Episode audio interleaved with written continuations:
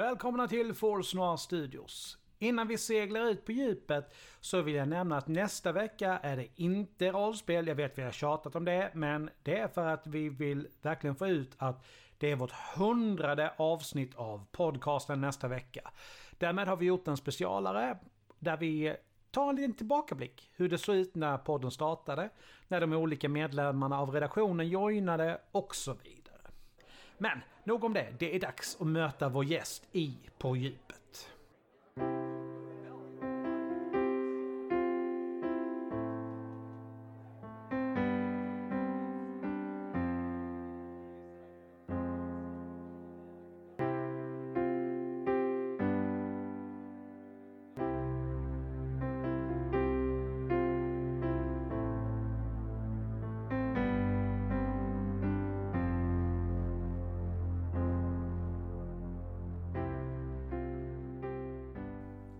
Sådär, då är vi igång. Force Studios sänder live på Twitch igen och idag är det på djupet som vi kör. Och min gäst idag är född i Värmland. Är regissör, manusförfattare och fotograf. Har en bror som är musiker. Och slog igenom med filmen Nolltolerans. Välkommen till På djupet, Anders Nilsson. Ja men tjenare, tackar tackar.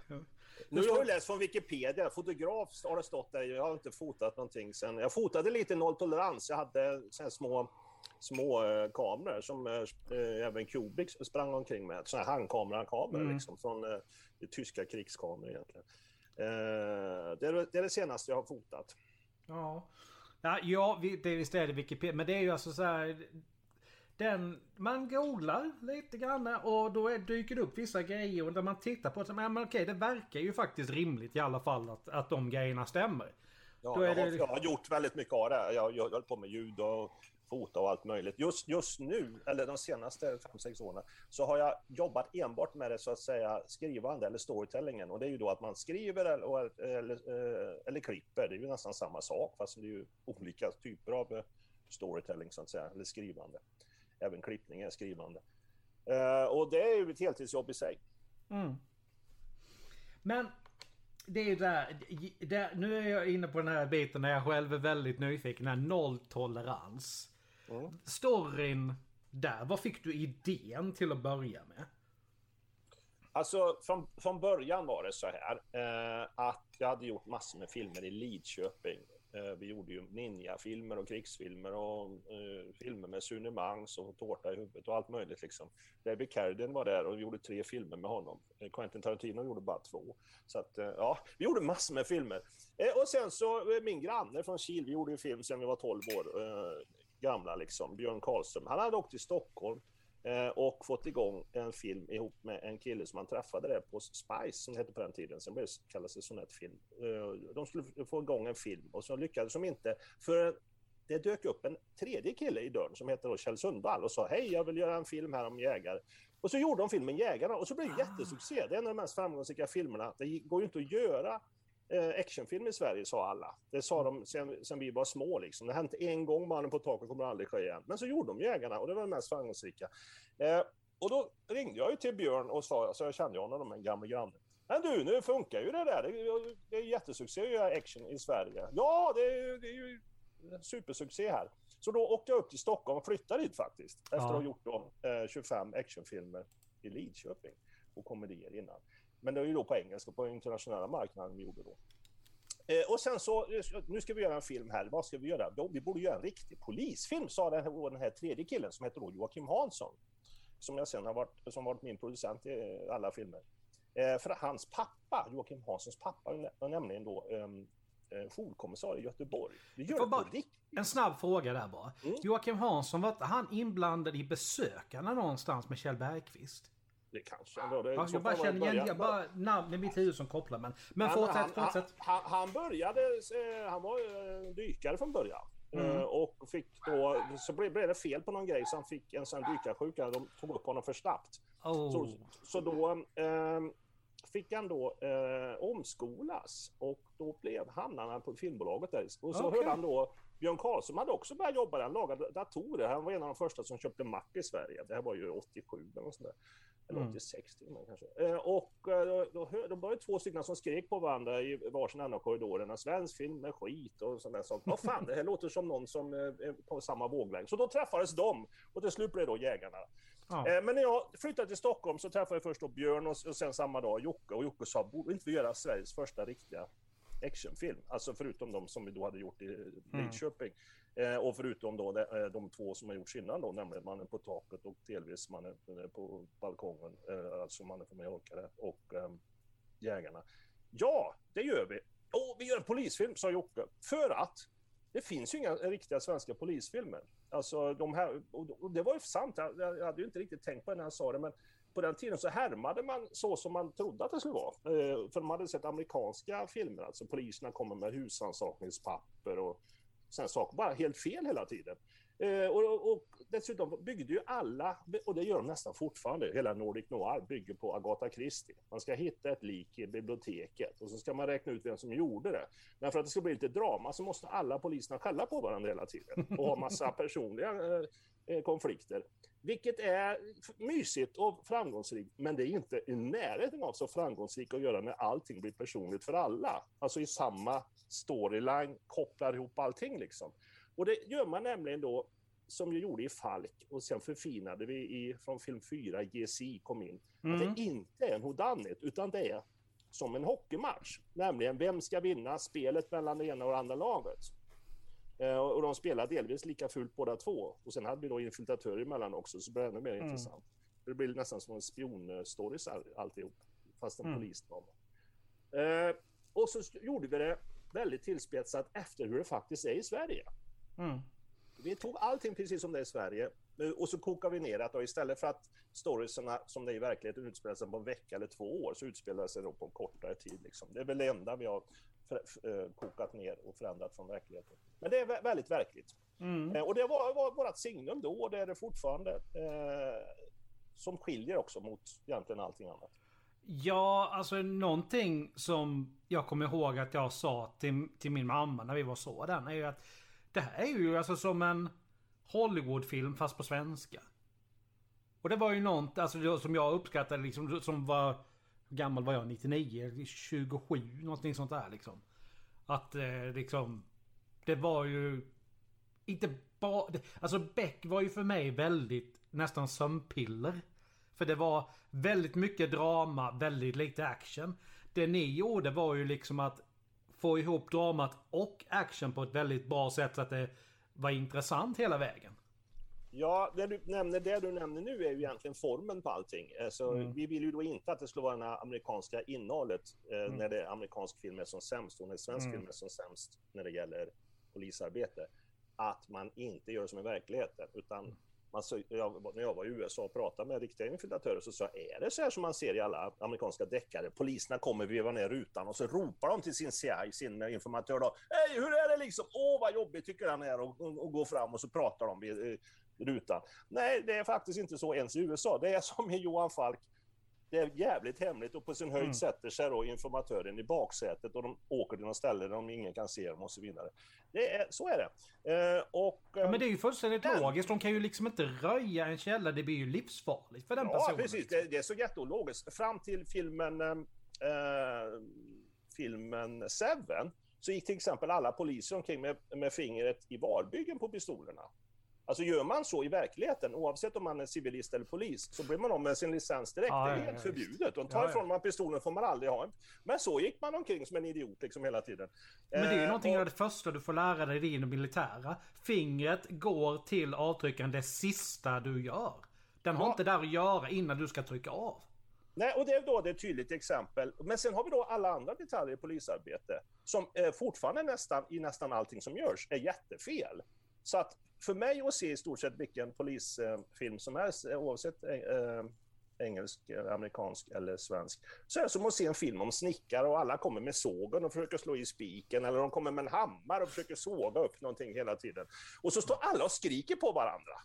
Mm. Alltså, det, det, gör man ju då delvis på ett bygge för man är så långt bort då, och man mm. svär mycket, är ju realism. Men man står inte och skriker hela tiden liksom om... Eh, Nej Eh, men det gör de i polisfilmer normalt. Helt obegripligt, för det gör man ju inte i verkligheten. Så vi Nej. tänkte då, när vi gör det, så att de pratar lugnt, men vi drar dramat till sin spets ändå. Och det gjorde mm. vi med Johan Falk.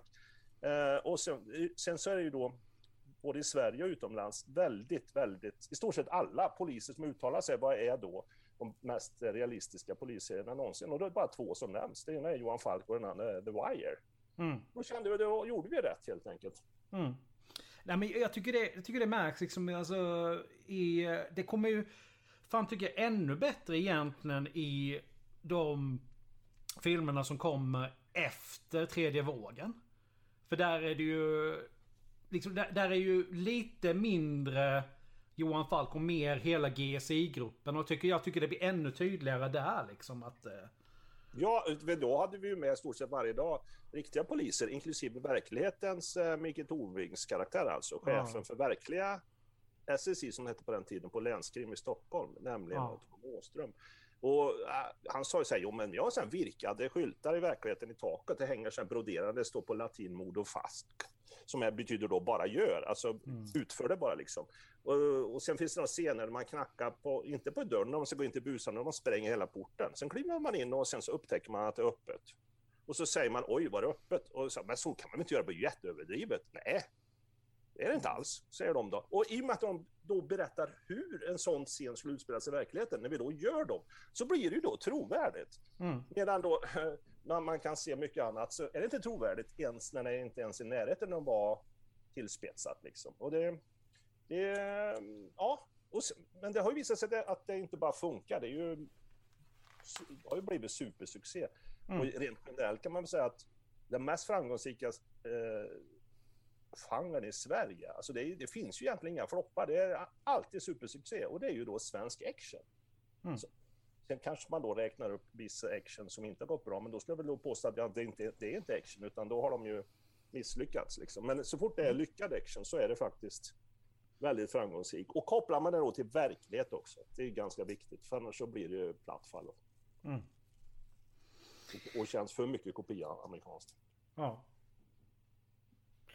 Vi ska ju prata om människans våldsamma natur då, vilket ligger ju ganska nära till hands när man tänker på de filmerna. För att dramatiskt och väldigt våldsamt är det ju. Mm.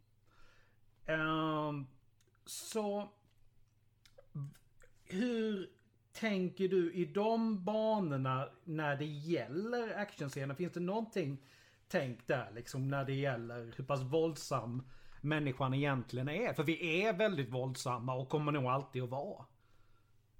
Ja, absolut. Eh, och även där så får man ju koppla det till verkligheten. Alltså hur skulle man göra i en sån situation?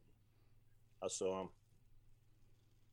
Eh, det är ju som till exempel När mörkret faller som gjorde en film om hedersrelaterad olika typer av våld. Eh, så finns det ju då en scen där en svensk kille slår en, en svensk tjej i deras eget hem. Och då bara går han förbi så kommer han på att ja, men det står ju badmintonracket här. Då tar han det och slår henne i huvudet med. Liksom.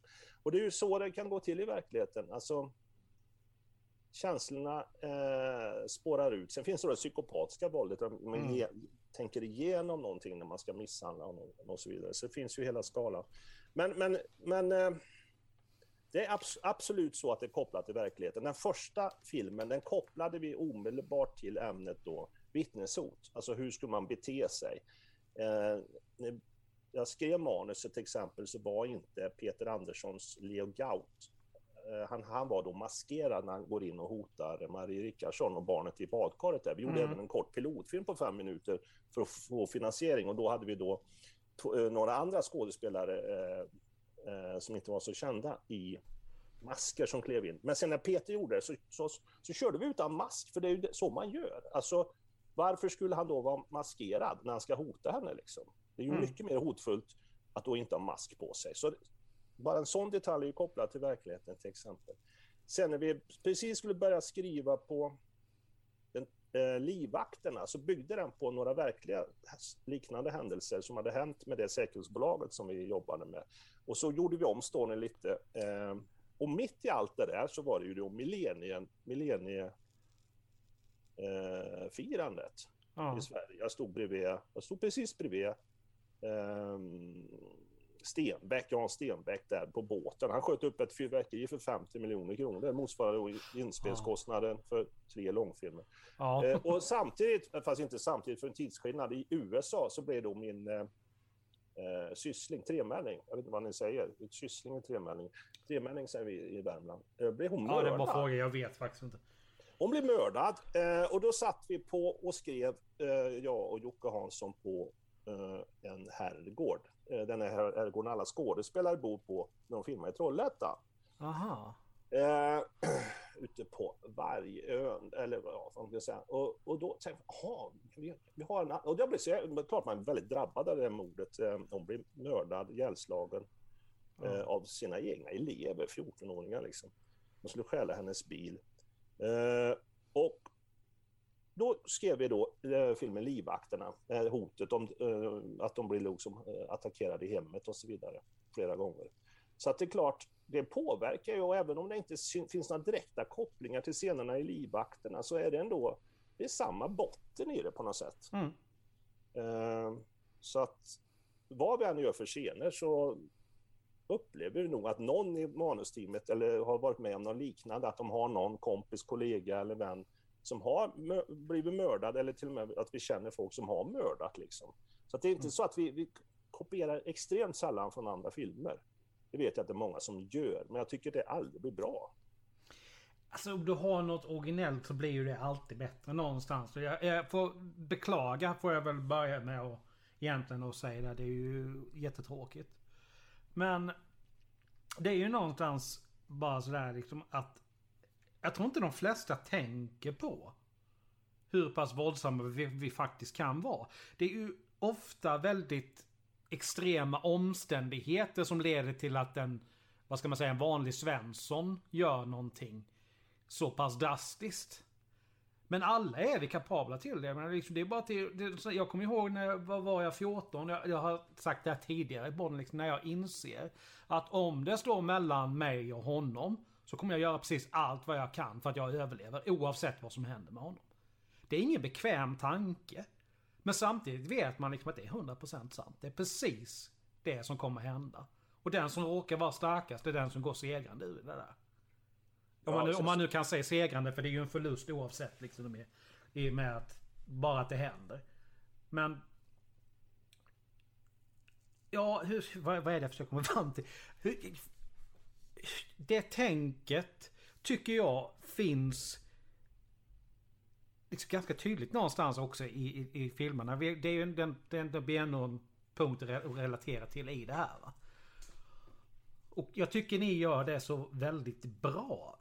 Men vad någonstans mynnar det hela ut i, i, i slutändan? Förlåt, det är väldigt långrandigt men det är ja, nej, många tankar som ska på plats var, samtidigt. Du menar våra filmer? Ja. För att det är ju ändå... Man vill ju ändå känna någonstans liksom att det slutar... Att det slutar bra. Men verkligheten gör ju inte alltid det. Nej. Eh, Kubrick sa en gång varför alla hans filmer slutar eh, eh, i kaos så att säga. Eh, att familjen splittras i The Shining och uh, pappan dör, nu spoilar jag lite, eller att det blir atombombskrig i Dr. Strangelove. Han mm. säger ju det på en av de få intervjuerna han har gjort, att uh, så är ju verkligheten. Alltså, det enda orsakerna han gör så. Blir lyckligt så är det plötsligt lyfter man det till en, eller sänker det till en mer orealistisk nivå. Och hans mm. filmer är ju i sig väldigt tillspetsade. Så att huvudtaget kunna lägga sig på ett spår som funkar så har han gjort så, så att säga.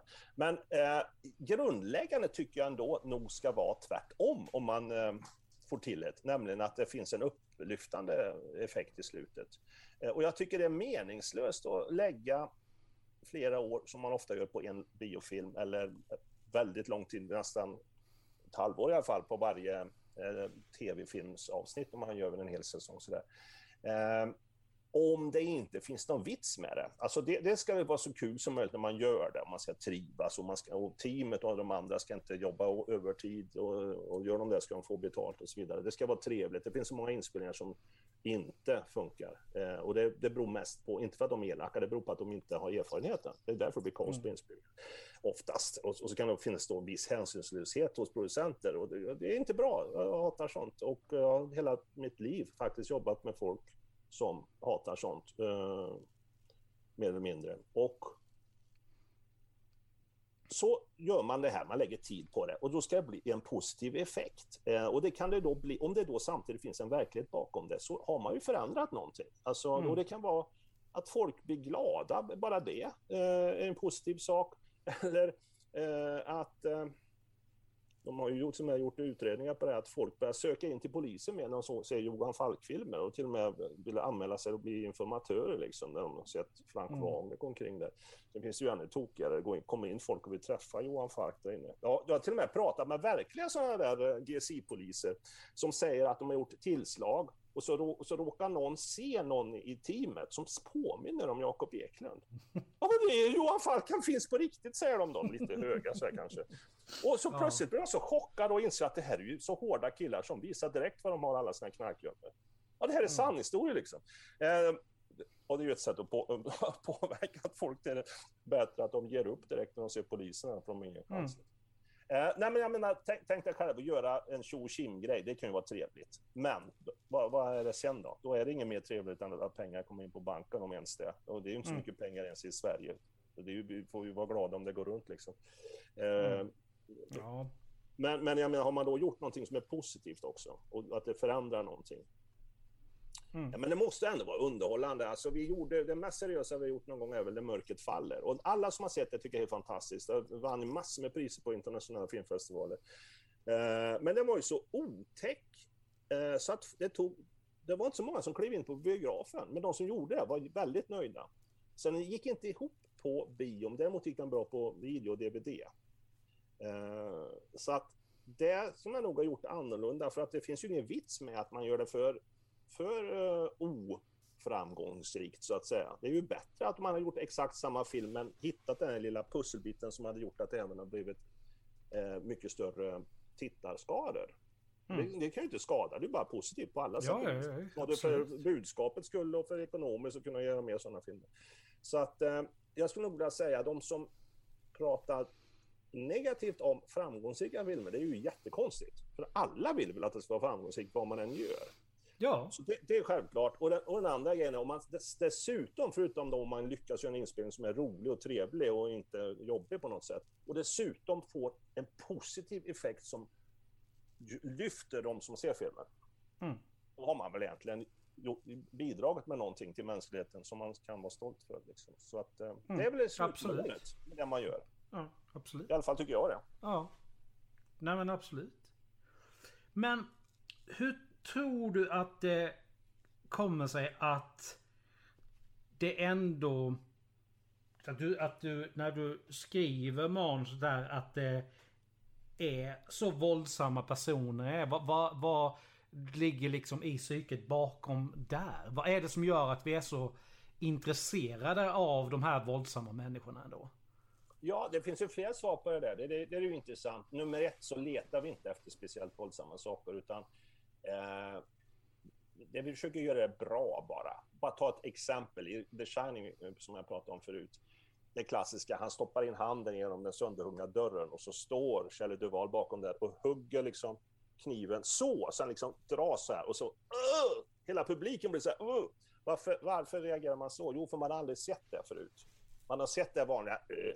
och det är ju mm. ingenting då liksom. Så att det ska vara nytt. Så fort någonting är nytt så blir det ju då att det känns äkta. Eh, men vi försöker inte göra mycket av det. Det finns ju inget tråkigare än alla skjuter på varandra och jättemycket och slår varandra i huvudet eh, hundra gånger. Liksom. Det, det fyller ingen funktion överhuvudtaget. Däremot så drar man ju till sin spets för att dramat ska bli, ha så stor spännvidd som möjligt. Eh, och i den här världen som vi har skildrat Johan Falk så är det ju det mest ultimata är ju att när man blir skjuten eller hamnar på långt fängelsestraff. Det är också det värsta som i alla fall förr, den, förr, eh, förr i tiden eh, gangsters tyckte det var det värsta som kunde hända. Nu finns det ju nya generationer som nästan har gett upp och bara hoppas att de ska bli 25 år liksom. Eh, så, men det är bara att gå tillbaka till grekiska pjäserna av Shakespeare. Det är ju liksom, spännbågen är döden liksom. Eh, Men så säger du det här intressanta som jag alltid har funderat på. Vad är det som gör att det är så intressant? Jo, det är ju det visuella och det ljudmässiga. Det är ju det som film är. Och det, just de bitarna är vi i verkligheten också eh, nyfikna på. Om man kör förbi med en bil och det har varit en olycka så bromsar man in, inte bara för att eh, man inte ska störa eh, eller mm. köra på någon eh, arbetare, va? utan man vill se vad som har hänt. Mm. Hör man något skrik så lyssnar man, vad var det? Mm. Varför? Jo, för man vill lära sig. Mm. Eh, och så är det med historier, alltså det är ju klassiska, lägerelden, den gamle vise mannen eller gumman berättar saker och ting. Alla sitter där, dels för att bli underhållna, men de vill också lära sig hur ska man göra? Man får inte glömma att stänga grinden som vargen kommer in. Liksom. Mm. Men sen finns det då de andra sinnena, nämligen lukt. Eh, lukt av död, lik till exempel, det skyr man ju. För mm. det är ju liksom, det är ett tecken på att det, det har det dött någon individ. Gör inte samma misstag. Gå inte mm. in där, det är farligt liksom. Men det visuella och det ljudmässiga, som då film och tv är, det är mm. man nyfiken på. Och, och, så, och jag menar, har du en blomma i bild, den luktar ju inte den heller va? Mm. På tv och bio. Så är det intressant till en viss nivå. Men har du då något riktigt allvarligt, så du kan ju inte sluta titta. Kapitolium mm. stormas. Flygplan flyger in i skyskrapor. Mm eller James Bond gör något jäkligt smart som man inte har sett förut. Ja, det är, det är intressant. Mm. Man, man, kan bli både underhållen av det, men också det här med att man, man vill lära sig någonting av det. Jag tror inte någon tänker, jag vill lära mig nu när jag ser de här flygplanen flyga in i, in i World Trade Center. Men det är ju det, man vill se för att förstå. Nej men jag kan ju bara skriva under på det för att jag, jag bor ju... Vad är det? Typ 20 meter från där den här eh, personen sköts i Alby. Mm. Uppe i Stockholm är ju. Det är liksom jag, jag var en av de som ringde in när, när skotten brann av. Mm. Och vad, vad hittar jag, jag liksom mig själv att jag gör efter allt det där efter jag har ringt? Så, jo, jag klär på mig och går ut och tittar på allting som poliserna gör och när ambulanshelikoptern kommer, hela köret så fruktansvärt nyfiken på det här trots, alltså, trots den tragedin som faktiskt har inträffat. Så jag kan bara skriva under på det. Alltså, vi, vi har... Det finns någonting där liksom. Man vill se vad som händer, man vill lära sig någonting. Det, jag kan absolut hålla med om det. Och det är också, eh, börjar två människor bråka, va? särskilt om det är utanför fönstret eller någonting, eh, och man inte personligen är drabbad av det. Eh, så är man ju nyfiken på vad händer här nu då? Ja. Och, och, ta, en, ta en serie som nog inte är våldsam, men jag tycker att det är en av världens bästa just nu och det tycker resten av världen också, eh, förstår man ju. Och det är ju då eh, Ted Lasso. Den går ju på en udda kanal här i Sverige, så det är inte så många som sett det kanske, men det är ju då amerikansk amerikansk fotbollscoach som kommer till England för att coacha vanlig fotboll. Och det är ingen som slår någon eller någonting. Men det är roligt hela tiden för att de är så roliga och bra. Va? Men så, då finns det ju ändå konflikterna i det. Mm. man brukar säga att det enda som driver story framåt eh, och driver dramat framåt, det är att det finns konflikt i någonting. Mm. Att, och man är ju nyfiken på det. Varför bråkar de nu då? Varför står den och tittar så här konstigt nu då? Och, och vem är det egentligen hon tjejen där håller på med Tinder med och grejer? Är det någon i laget? Är det Ted Lasso själv? Man vet ju inte riktigt förrän för man står och går vidare. Eh, man vill lära sig. Eh, och det är lite samma sak som att faktiskt då följa en story. Mm. Jo, men det är.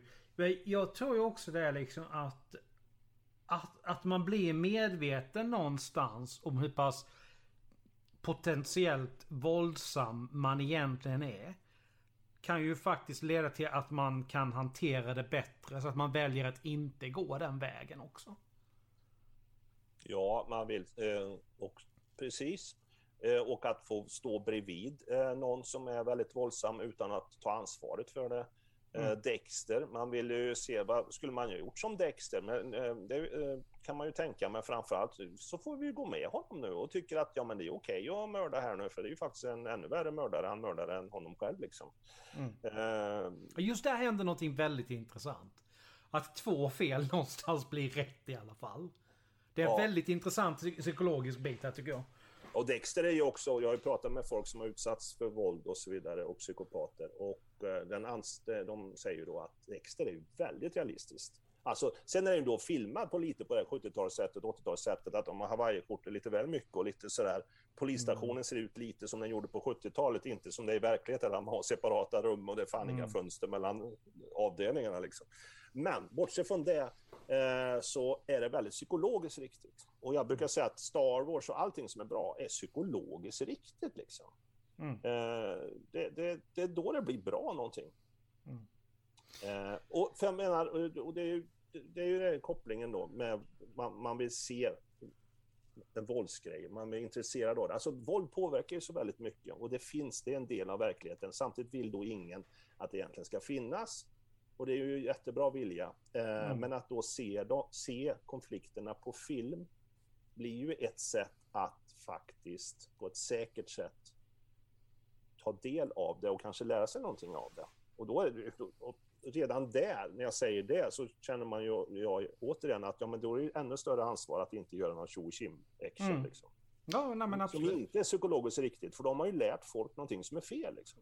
Ja. Psykologiskt fel. Ja, men du har ju samma sak där egentligen med, med alla tv-spel.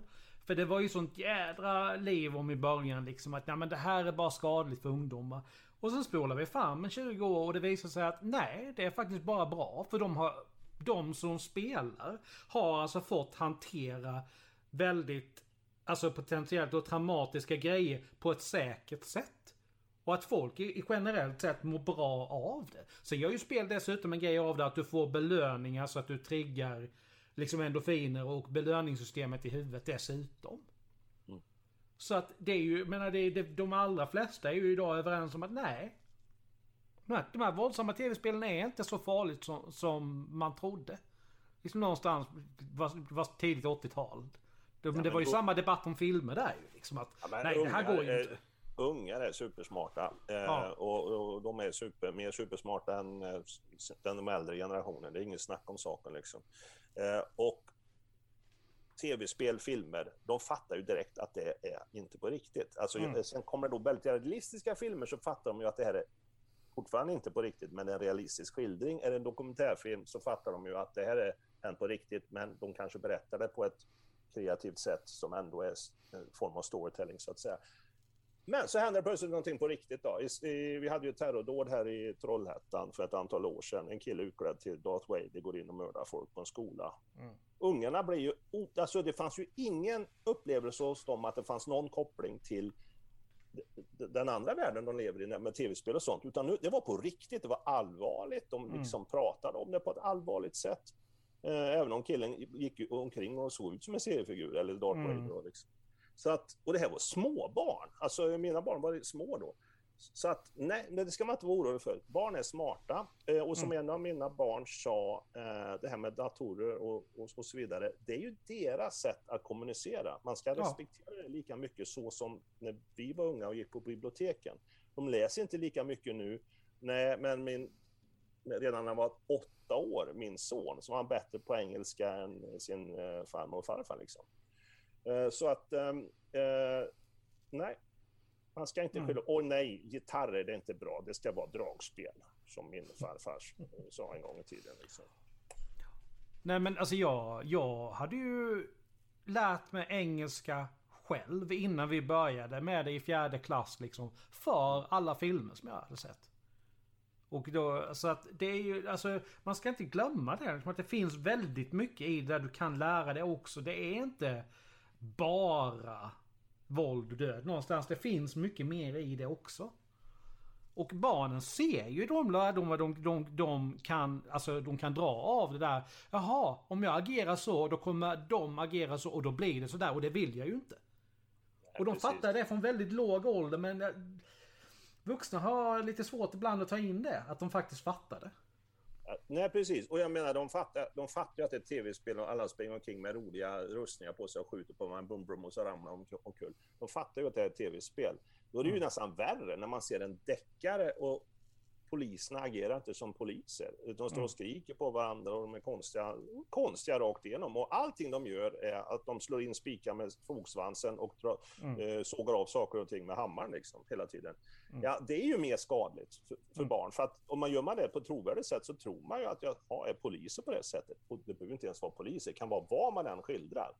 Eh, jag, där har man ett ansvar att göra det rätt. Men är det Mm. då uppenbart tjo och tjim, det här är Star Wars, det här är tv-spel liksom. Ja, då är det harmlöst, skulle jag vilja påstå. Mm. Ja, men alltså, jag tycker ju där exempelvis att eh, eh, polisen i Huddinge här uppe liksom gör ju ett jävla bra jobb med sitt Facebook-konto. Och verkligen lyfter fram allt bra de faktiskt gör.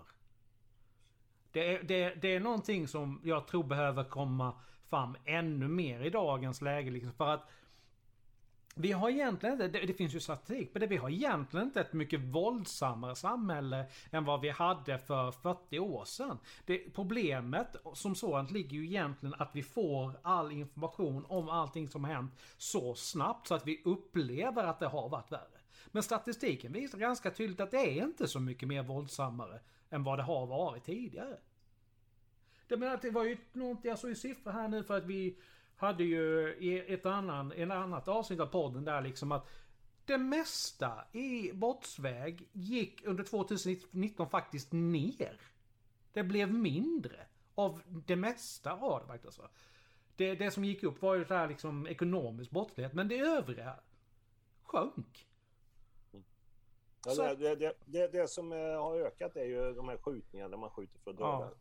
Eh, Men det, det stämmer absolut som du säger. Alltså, det är inte så. Alltså, när jag tänker efter hur det var när jag växte upp. Det var absolut mer våld då. Mm. Eh, Det var det. På alla sätt och vis. På krogen och på gatorna och överallt. Eh, Det var ganska våldsamt alltså. Ja men vi har ju tagit lärdom av det alltså så, som Alltså så hela mänskliga folket någonstans och satt in då alltså saker som, som ska kunna mo- motarbeta det då liksom. Jag menar, du har ju mer dörrvakter och så vidare vilket har bidragit till att det blir mindre våldsamt ute på krogen därför att folk vet att men om jag skulle göra något, ja men då åker jag ut och sen står polisen och väntar på mig utanför. Det är inte värt det. Så det är ju, vi har ju blivit smartare på det viset. Men vi bombarderas ju ständigt med nyheter som nästan alltid är dåliga.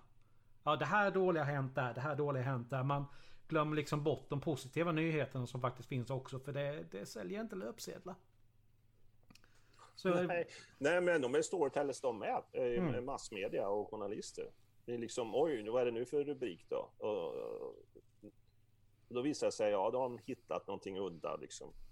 Och ibland är det inte udda, utan det är någonting jättestort. Och då, då är det är ju bra att det kommer fram, men man måste ju vara medveten om det. Mm. Alltså källkritik är ju ett större ämne i skolorna nu än när jag växte upp. Mm. Ja men du måste ju ha det just i och med att du får så mycket mer information. Så måste ju du verkligen ha med den biten också. Du ska inte bara köpa allting du, du ser på Facebook liksom utan ha ett lite, liksom ett vaksamt öga med liksom, ja men stämmer det här verkligen? Mm. Det var ju som jag lä- läste bara idag.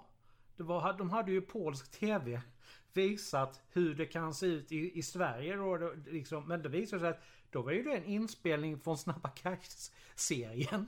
Som de hade tagit och vinklat som att det skulle vara på riktigt. Ja, men precis. Eh, De måste ju sälja, de får tjäna någonting på att sprida saker och ting. Ja. Det är ju ur- urlarvigt. Och, och jag menar, det hade ju inte kunnat hänt för 20 år sedan för att då hade inte ens de här medierna nått hit liksom. Och de hade väl inte ens fått eh, bildmaterial från Snabba Cash och snabbt heller.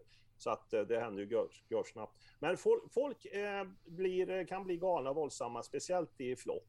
Det är liksom, man- man drar med sig. Alltså, jag minns ju på Älvkullegymnasiet i Karlstad när vi växte upp. Det var jättejobbigt när det var sen nollning. Liksom. Vi tyckte de var jättefarliga, tvåorna. Man var själv nolla. Och så blev man själv tvåa då. Och så blev, och man skulle då nolla in de andra. Så man kände att shit, man förvandlas och blir man Mm. blir mer djuriskt. Det var en otäck känsla, men det var nyttigt att förstå att så kan det funka. Och jag menar, samlar man då kriminella i en grupp Ja. eh, så har de, är det ofta att de redan från början har då en kortare stubin, som man brukar säga. Mm. Eh, och som en del av mina eh, kollegor säger som då kom före detta har var, var, funnits i den kriminella världen. Alltså allihopa har ju ADHD. Det är ju så här, eh, eh, standard eh, regigrej nästan. Tänk nu på att ni Mm. allihopa har ADHD, brukar vi säga till dem när, de spelar, för det glömmer skådespelaren bort ibland. Liksom.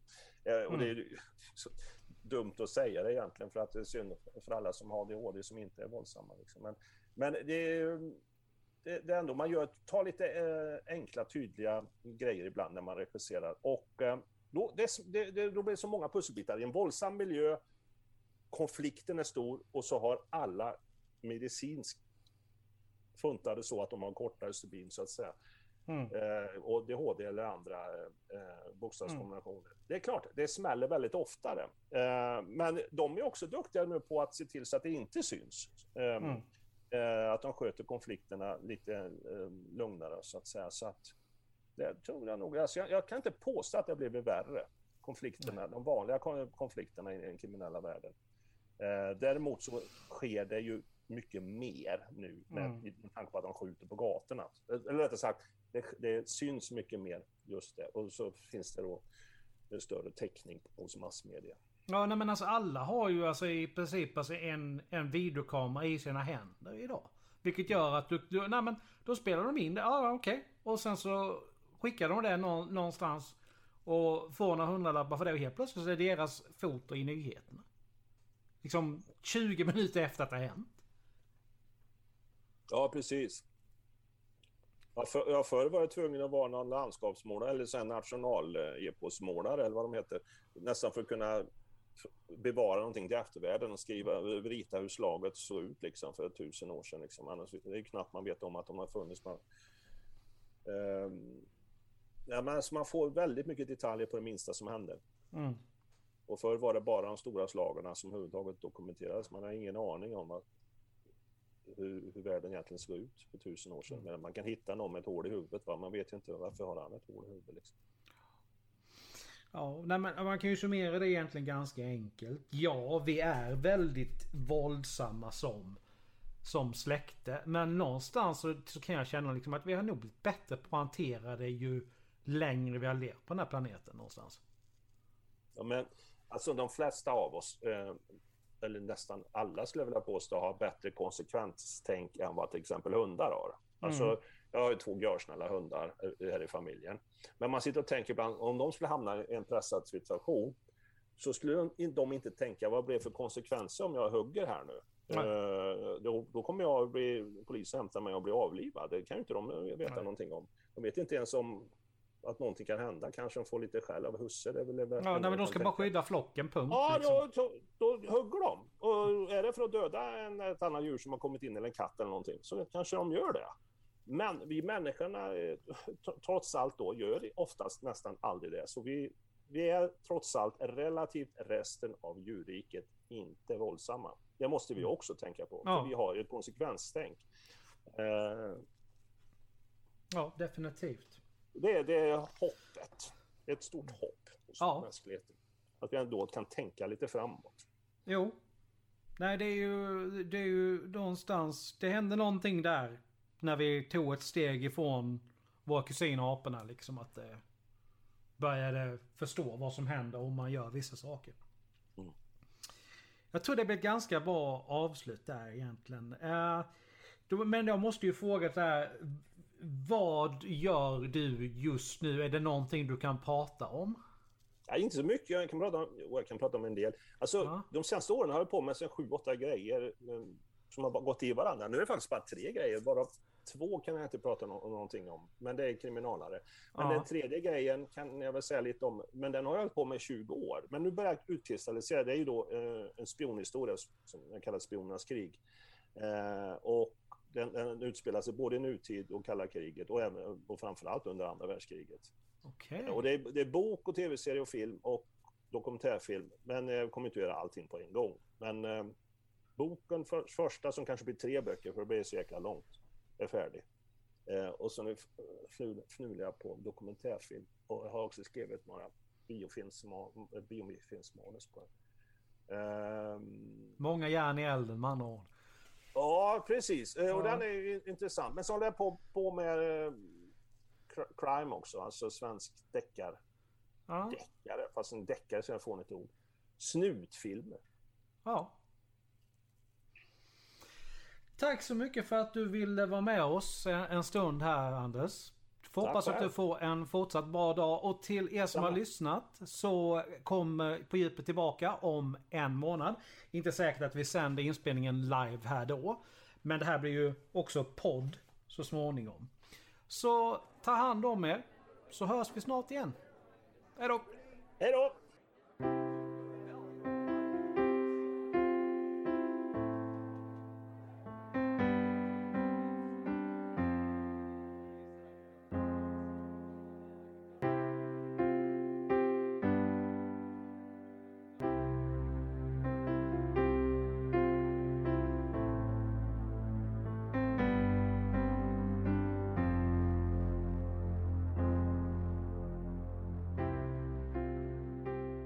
Tack för att du har lyssnat på dagens avsnitt. Musiken är gjord av Imaginary Stars Production. På djupet är tillbaka om en månad. Följ oss gärna på sociala medier. Vi finns på Facebook, Force Noir Studios, Twitter, at Studios Noir, Instagram, Force Noir Studios, skrivet som ett ord. Och vi har också en mail där ni kan nå oss. Studios at gmail.com. Även där Force Studios skrivet som ett ord. Vi hörs igen nästa vecka då vi kör vårt hundrade avsnitt. Missa inte det. Ta hand om er så hörs vi då. Stay tuned.